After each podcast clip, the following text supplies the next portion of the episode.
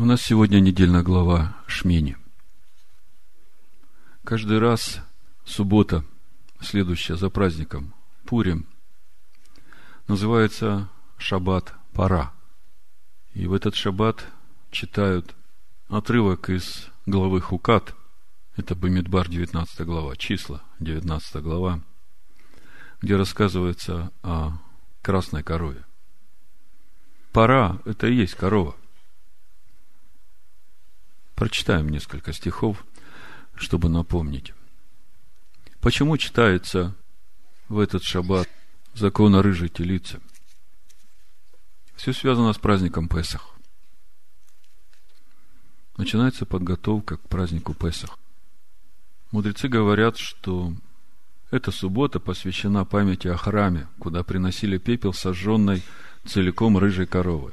Его смешивали с водой и окропляли евреев для очищения от ритуальной нечистоты вследствие соприкосновения с мертвым телом. Лишь после этого еврею дозволялось приносить в храме жертвоприношение Песах. Чтение наставления Тора о рыжей корове – это первое напоминание о близящемся Песахе. Что значит соприкоснуться с мертвым? Мы об этом уже много говорили, я не буду долго об этом говорить, прочитаю несколько стихов. Числа 19 глава, с первого стиха. «И сказал Господь Моисею и Аарону, вот устав закона». На иврите написано «хукат тара». И когда я слышу «хукат тара», я понимаю, что это что-то очень важное во всем учении Торы, который заповедал Господь, говоря, «Скажи сынам Израилевым, Пусть приведут тебе рыжую телицу без порока, у которой нет недостатка и на которой не было ерма. И так далее. Сжигается она за станом. В одиннадцатом стихе. Кто прикоснется к мертвому телу какого-либо человека, нечист будет семь дней. Он должен очистить себя водой в третий день и в седьмой день, и будет чист. Если же он не очистит себя в третий и седьмой день, то не будет чисто соприкосновение с мертвым делать нас нечистыми. И весь этот устав о рыжей корове указывает нам на Ишуа Амашеха, на ту жертву, которую он принес за нас. Здесь не только процессы в нашей жизни, на те дни, когда нам надо очищаться от прикосновения к мертвому. Здесь еще и законы Торы, которые – относится к устроению всего мироздания. Об этом мы уже говорили в предыдущий разбор недельной главы Хукат. А сейчас я просто предлагаю вам начать думать о том, что в нашей жизни является мертвым, чтобы к празднику Песах от всего этого освободиться. Чтобы легко разобраться с тем, что у нас мертвое, это можно смотреть по делам. Есть живые дела в нашей жизни, а есть мертвые. И через эти мертвые дела вы можете увидеть в себе, что вас заставляет это делать. Вот это то, что нуждается сейчас в краплении пеплом рыжей телицы. А по сути, это то, что указывает нам на ту тесноту в нас, из которой Бог призывает нас выходить в наступающий Песах. На новую стоянку, на простор новой стоянки. Пусть Бог благословит наш этот выход на новую стоянку. В имени Машеха Ишуа. Амин. Итак, недельная глава Шмини, книга Левит, 9 глава, с 1 стиха. Восьмой день призвал Моисея Аарона и сынов его, и старейшин Израилевых. Восьмой день. А что было предыдущие семь дней, помните?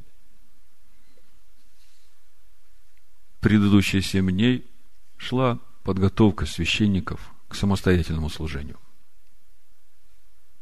Семь дней приносились жертвы за грех, всесожжения, мирные жертвы. Собиралась и разбиралась скиния, все помазывалось елеем, кропилось кровью, священники помазывались елеем, помазывались кровью, помазывались правое ухо, правый палец на руке, правый палец на ноге, большие пальцы. И вот так вот семь дней шло освящение священников, наполнение их священством, как мы читаем. И вот наступает восьмой день, и мудрецы говорят, что этот восьмой день именно и был первого Ниссана, как мы читали в конце книги Исход, Моисей собрал скинию, осветил ее, и слава Божия сошла. И вот мы сейчас в этой недельной главе видим, как это было, когда сошла эта слава Божия, что вообще происходило в стане. И мы видим, что это было радостное событие, но вместе с тем, внутри этого события мы видим и трагедию. Когда смотришь на начало недельной главы 8, почему именно так сказано? Почему не сказано первого Нисана? Собрался весь Израиль. Священники должны были приступить к служению. Почему написано восьмой? Восьмой день. То есть это, это же важно, это же Тора. Я когда слышу это восьмой, у меня сразу как бы в духе целые процессы. Скажите мне, что является восьмым днем праздника Песах? Я как-то вам э, говорил об этом. Шиваот. Восьмым днем праздника Песах является Шиваот. И только потому, что душевная нечистота Египта была так велика, понадобилось 49 дней на очищение. Семь по семь. Семь раз по семь. Семь недель. А на восьмой, пятидесятый, да, сошла эта слава Божия, сошел Дух Божий. Но когда мы смотрим на праздник Суккот, тот же самый восьмой день, он наступает уже сразу. Это праздник Шмини Ацерет после семи дней праздника Суккот. И когда мы смотрим на устав праздника Шмини Ацерет, восьмого дня праздника Суккот, мы видим, что он совершенно отличается от семи дней праздника Суккот. Семь дней сыны Израиля приносили жертву за все народы, а смотрим в восьмой день, народов нет. Никого нет, кроме сынов Израиля и Бога. И когда я смотрю на книгу Откровения, 21 главу, я понимаю, что восьмой день это и есть новое небо и новая земля, и ничто нечистое уже туда не войдет. И только те, которые записаны в книгу жизни. И священники там служат народом. То есть, по сути, эти семь дней, они, как все законы Торы, они имеют свое значение в жизни каждого из нас. Как вот я э, вначале говорил, что Господин дал нам помине, Он готовит нас. Мы же все священники. Ишуа сделал нас царями священниками из всякого народа, колена, племени. Ну, давайте заглянем. Смотрите, девятый стих. «И поют новую песню, говоря, достоин ты взять книгу и снять с нее печати, ибо ты был заклан, и кровью своей искупил нас Богу из всякого колена, языка и народа и племени, Видите, здесь не только сыновья Израиля. Из всякого колена, языка, народа и племени, и соделал нас царями и священниками Богу нашему, и мы будем царствовать на земле. Он сделал нас священниками. Речь идет о том, что внутри каждого из нас его храм. Иешуа Машех – первосвященник для каждого из нас.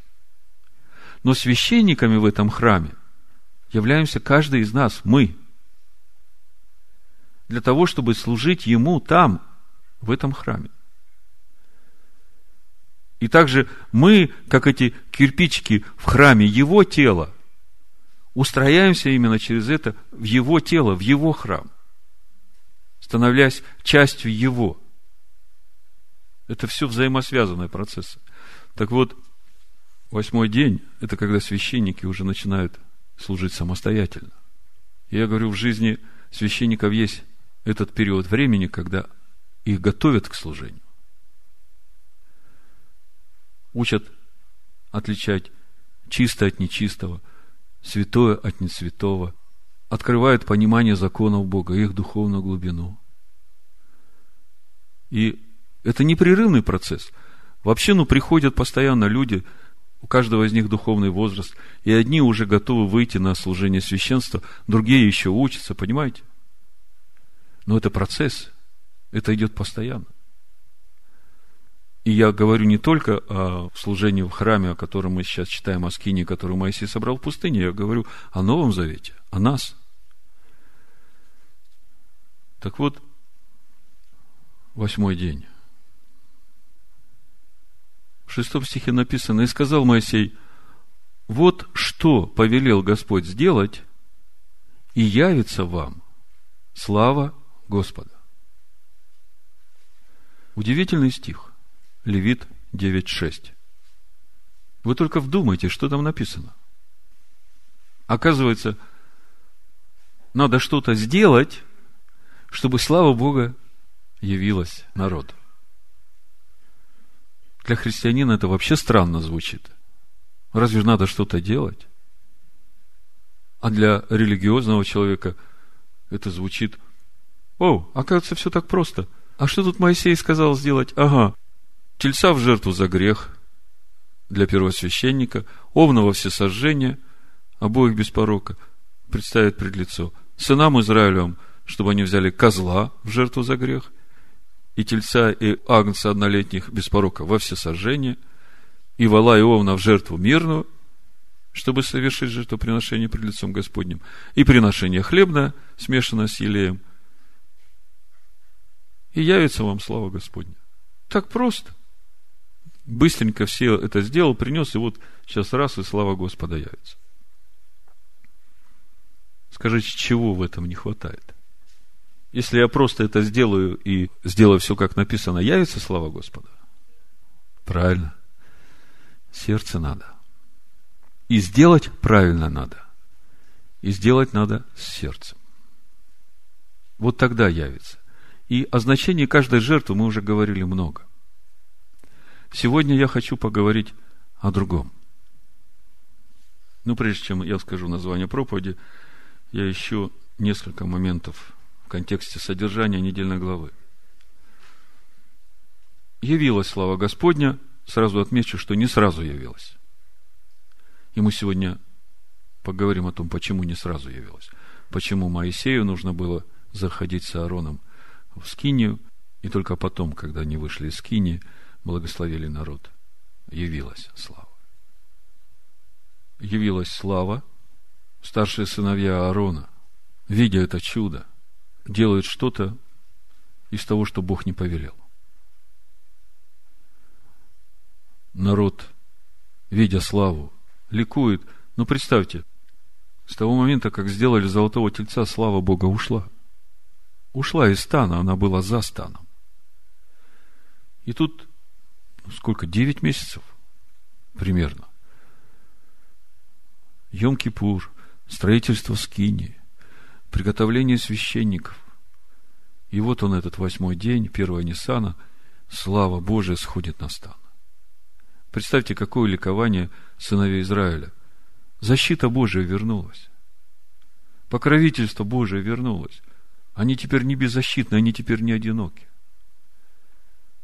И тут те, которые целую неделю освещались, вдруг берут свои кадильницы, совки, берут огонь жертвенника, воскурение и давай туда, во святое святых, кадить перед Богом.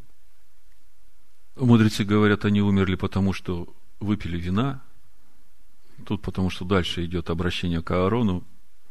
Но знаете, что я думаю? Нельзя наказывать людей, а потом давать заповедь. До этого мы заповедь о том, что пить вина нельзя, для священников нигде не встречали. А после того, как э, Надав и Авиут умерли, идет заповедь о том, чтобы не пить вина. Это не является причиной того, что погибли Надав и Авиут. Заповедь о том, чтобы не пить вина, это на будущее. Это чтобы священники могли ясно и четко соображать в своей голове, что есть чистое и нечисто, что есть святое и не святое. И когда они в служении перед Всевышним, они должны очень строго в своем разуме это дело отслеживать. По сути, что сделали Надав и Авиуд? Если вы откроете 16 главу книги Левит, вы увидите, что они сделали. Написано, и говорил Господь Моисею по смерти двух сынов Аароновых, когда они, приступив с чуждым огнем пред лицо Господне, умерли.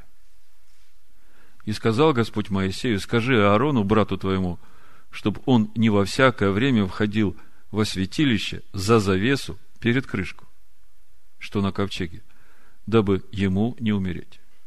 Ибо над крышкой я буду являться в облаке. Вы понимаете, что там произошло? Они вошли со своими воскурениями не только во святое, они даже во святое святых вошли со своим воскорением. Они вообще только священники, они же не первосвященник. Нам это надо очень хорошо представлять, потому что сегодня новозаветние верующие говорят, мы теперь можем во святое святых к Богу входить во всякое время. Да подождите. По уставу, по закону Бога, во святое святых может входить только первосвященник. И если сегодня разорвана эта завеса, и мы можем быть в присутствии Бога, послушайте внимательно, это важно – чтобы с нами не случилось так же, как с Надавом и Авиудом, мы можем быть в присутствии Бога, если мы только в Машехе находимся. Потому что только Он имеет право войти. Если посмотреть послание евреям, 9 глава, 24 стих написано, «Ибо Машех вошел не в рукотворенное святилище, а по образу истинно устроено, но в самое небо, чтобы предстать ныне за нас пред лицо Божие». То есть, это надо понимать разорвана завеса, это хорошо.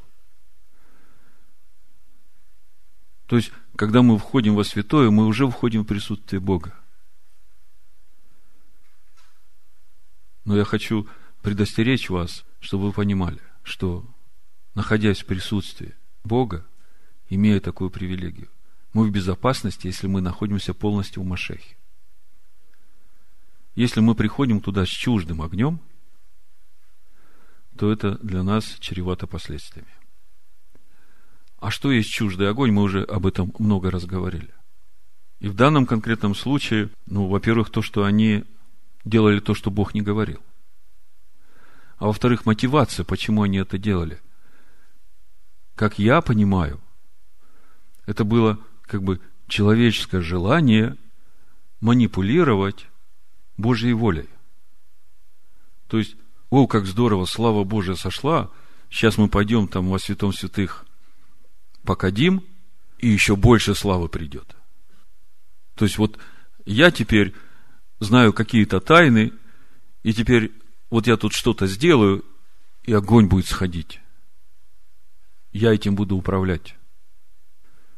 Мудрецы говорят, что когда входишь во святое святых, ты должен быть вообще ничто. Есть такое понятие битуль. То есть твоего я вообще не должно быть. Твоей воли никакой, твоих желаний, ничего не должно этого быть. Должно быть полное слушание, трепет и благоговение. А не то, что ты сейчас войдешь во святой святых и скажешь, Господи, давай там, поддай жару. Поддаст тебе самому, вынесут.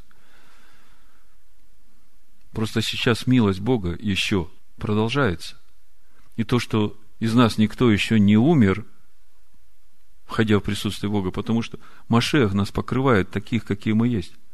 Но представьте, в восьмой день, по-настоящему, когда придет, нам же надо будет предстать полностью перед Богом. И хорошо, если мы полностью будем в Машехе. А то, что будет выступать за Него, это там не устоит. Так что разорванная завеса – это хорошо. А там, где чуждый огонь, при разорванной завесе. Это совсем плохо. Вот приближается праздник Песах. И мы прекрасно знаем все устав праздника Песах. А вы посмотрите, что сейчас происходит в христианском мире. Как они готовятся к этому празднику. Сколько заповедей человеческих во всем этом. Это же все чуждый огонь. Я не против 40 дней поста до наступления праздника Песах. Ну, то, как делает это православие. Смирение перед Богом всегда полезно. Но когда наступает праздник Песах, и даты оговорены, и устав, как поступать, оговорено, что можно кушать, что нельзя кушать, оговорено, сколько дней праздновать, оговорено. А если посмотреть эти христианские справочники, то у них Песах – это день воскресения Ишуа. По уставу праздника это 16 Ниссана. Это второй день.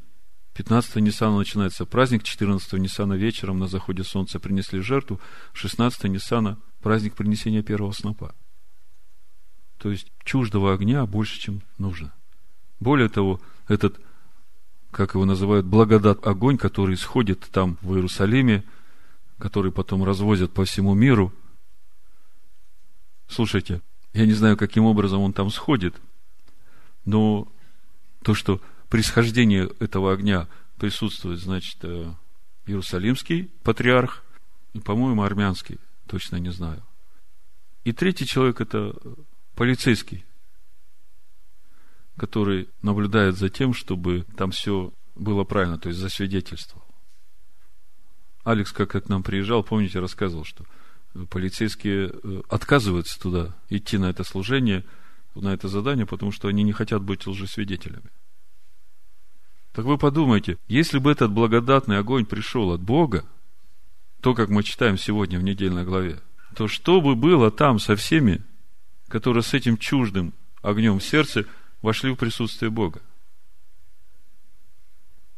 Просто я предлагаю еще раз всем задуматься над тем, что значит служить Богу по заповедям человеческим с чуждым огнем. И что значит служить Богу так, как Он сказал. Потому что все, что Он не заповедал, так, как Он не сказал, и мы так делаем, Бог это понимает как чуждый огонь. И смотрите, такая серьезная недельная глава, слава Божия сходит, возвращается в стан, и заканчивается недельная глава законами и заповедями о том, что чисто, что нечисто, каких животных можно есть, каких животных нельзя есть. И при этом Бог говорит, будьте святы, потому что я свят. Не оскверняйте душ ваших.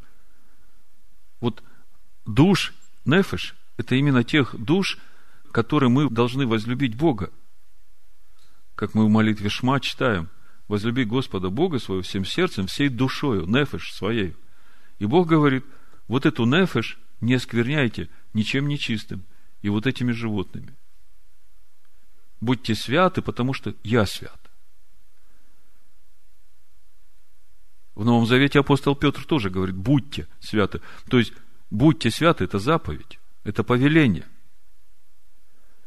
А что значит быть святым? Ну, я понимаю, что Ишуа умер за наши грехи и осветил нас своей кровью. И в тот момент, когда мы уверовали, покаялись, мы действительно стали святы перед Богом, и потому через эту святость в нас возрождается живое слово, Дух Божий сходит в наше сердце. Происходит обновление нашей природы. Ну а что завтра? Послезавтра? Чтобы сохранить эту святость, надо же что-то делать. Написано, будьте святы. В послании римлянам в 6 главе мы читаем, что святость – это плод праведности. Послание римлянам, 6 глава, 22 стих, написано, «Но ныне, когда вы освободились от греха и стали рабами Богу, плод ваш есть святость». А что значит стать рабами Богу? Как-то странно для Нового Завета. Там, где Дух Господень, там свобода, мы свободные, а тут написано рабы. Так свободные или рабы? Так э, здесь же очень просто. Там, где Сын Божий уже во мне живет, там Дух Божий, там свобода. А там, где еще я по плоти, вот там я называю себя рабом, потому что я все равно буду делать то, что будет говорить мне мой господин, Хотя моя плоть будет хотеть делать то, что я хочу. И вот когда я становлюсь рабом, мой плод будет становиться святостью. То есть, становлюсь рабом закона Бога. Рабом праведности. Вот во второзаконии в 6 главе Моисей в 25 стихе говорит, «И всем будет наша праведность, если мы будем стараться исполнять все заповеди перед лицом Господа Бога нашего, как Он заповедал нам». Слышите, да? Всем будет наша праведность. То есть я хочу вам вот эту логическую цепочку построить. Будьте святы, Бог говорит, потому что я свят. И эта святость должна распространиться на всю нашу душу, на ту душу, которая нефеш, которая нашему телу принадлежит. И чтобы эта святость заполнила всю нашу душу, нам надо быть святыми. А чтобы быть святыми, мы видим, святость – это плод праведности. То есть, то, что нам дана святость через э, веру в Иешуа, это понятно. Она нас покрывает всегда. Но э, дальше же начинаются процессы нашего преобразования. И апостол Павел говорит, что святость – это плод. То есть, нам надо делать плод святости, а плод святости через праведность. Всем будет праведность наша, если мы будем стараться делать, да? А Ишуа приходит и говорит в 23 главе Матвея, помните? Все, что говорят там книжники и фарисеи делать, делайте. Будем стараться делать. Но не делайте так, как они. Потому что в сердцах они как гробы. Снаружи красивые, все делают. И десятины приносят из тмины и смяты а внутри как гробы. Вот вы делаете так, как они говорят, но делайте это всем сердцем. Вот так вот святость приходит. Почему я об этом говорю? Потому что даются заповеди о том, что есть и что не есть, что чисто и что нечисто, и это относится к внешнему нашему человеку. И мы как бы привыкли, как нас учили в христианстве, откуда мы вышли, мы духовное создание, а к нам это вообще не относится. Можем есть все, что на торгу, а Бог говорит, вот это ваше тело и вот это ваша душа, это самое важное для меня, потому что это же тот дом, в котором я буду жить. И чтобы я в них ходил, вам надо быть святыми. Вот я посмотрел просто в Гогле, так, для интереса. Думаю, интересно, вот, ну, со свиньей понятно, ест все, что попало, да, там нет смысла говорить о чистоте, чтобы есть ее. Думаю, а вот интересно, почему верблюд но у него копыта там э, только с одной стороны разрез, сзади нет. Думаю, а чем же отличается его питание? Что он ест? А, оказывается, он там в дороге, когда идет, не только колючком питается, но и падалью. У него челюсти такие, что он даже кости перемалывает. Вот. Посмотрел на зайца-кролика. Тоже в интернете вы можете это проверить. Думаю, ну, зайцы вроде всегда траву ели. Оказывается, мышей тоже идет. То есть, Бог ведь не случайно дает нам эти заповеди. Он знает, что чисто. Смотрите, а если мы образ и подобие Бога, да, ну, у Бога замысел сотворить человека по образу и подобию Бога. И мы смотрим, что Бог в жертву ничто нечисто не принимает, да.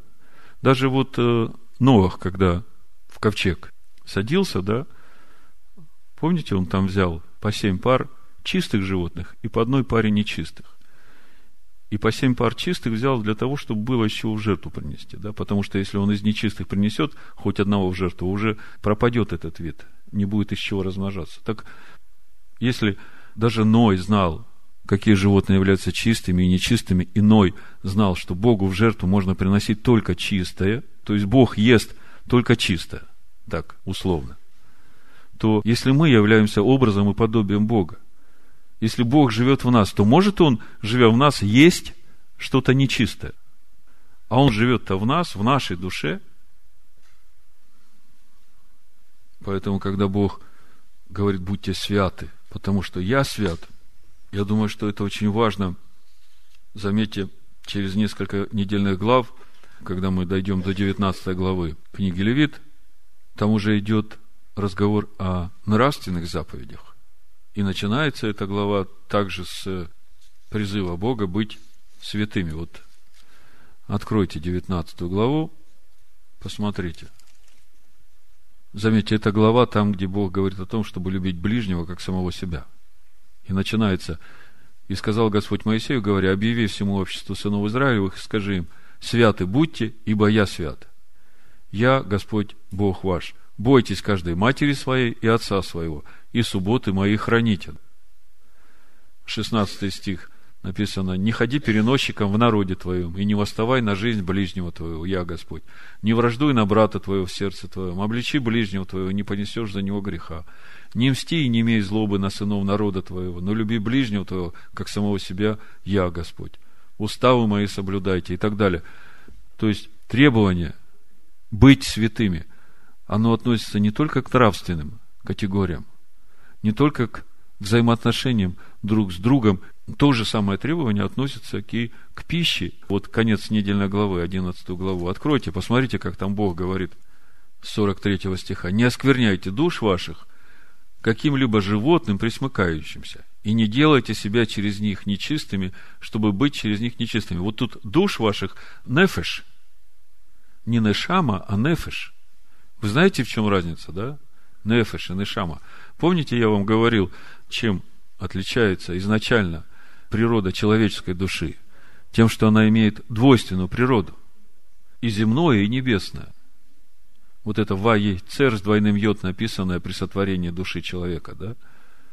Так вот, вот эта душа, которая принадлежит земному человеку, здесь как раз о ней речь. Не оскверняйте нефеш ваши, ибо я, Господь, выведший вас из земли египетской, чтобы быть вашим Богом. Когда Бог здесь говорит, чтобы быть вашим Богом, то имеется в виду не то, что Бог Авраама, Ицхака, Якова, вот он там где-то есть, и я всем говорю, что это мой Бог. Когда Бог говорит, я, который вывел вас из земли египетской, чтобы быть вашим Богом, Он говорит о том, что я хочу в вас жить. И поэтому не оскверняйте душ ваших. Итак, будьте святы, потому что я свят. Вот закон о скоте, о птицах, о всех животных, живущих в водах, и о всех животных, присмыкающихся по земле. Смотрите, как написано, чтобы отличать нечистое от чистого, и животных, которые можно есть, от животных, которых есть не должно. Чтобы отличать чистое от нечистого, и животных, которых можно есть, и которых есть не должно. Если мы вернемся обратно в 10 главу, там, где умерли Надав и Авиуд, то в 8 стихе 10 главы мы также читаем. «И сказал Господь Аарону, говоря, вина и крепких напитков не пей ты и сыны твои с тобою, когда входите в скинию собрания, чтобы не умереть. Это вечное постановление, постановление в роды ваши, чтобы вы могли отличать священное от несвященного, и нечистое от чистого. Не только вы могли это отличать, и научать сынов Израилевых всем уставам, которые изрек им Господь через Моисея. Слышите? Требования к священникам. Итак, это краткий обзор недельной главы. А теперь название проповеди. Название проповеди. Название проповеди. Название проповеди.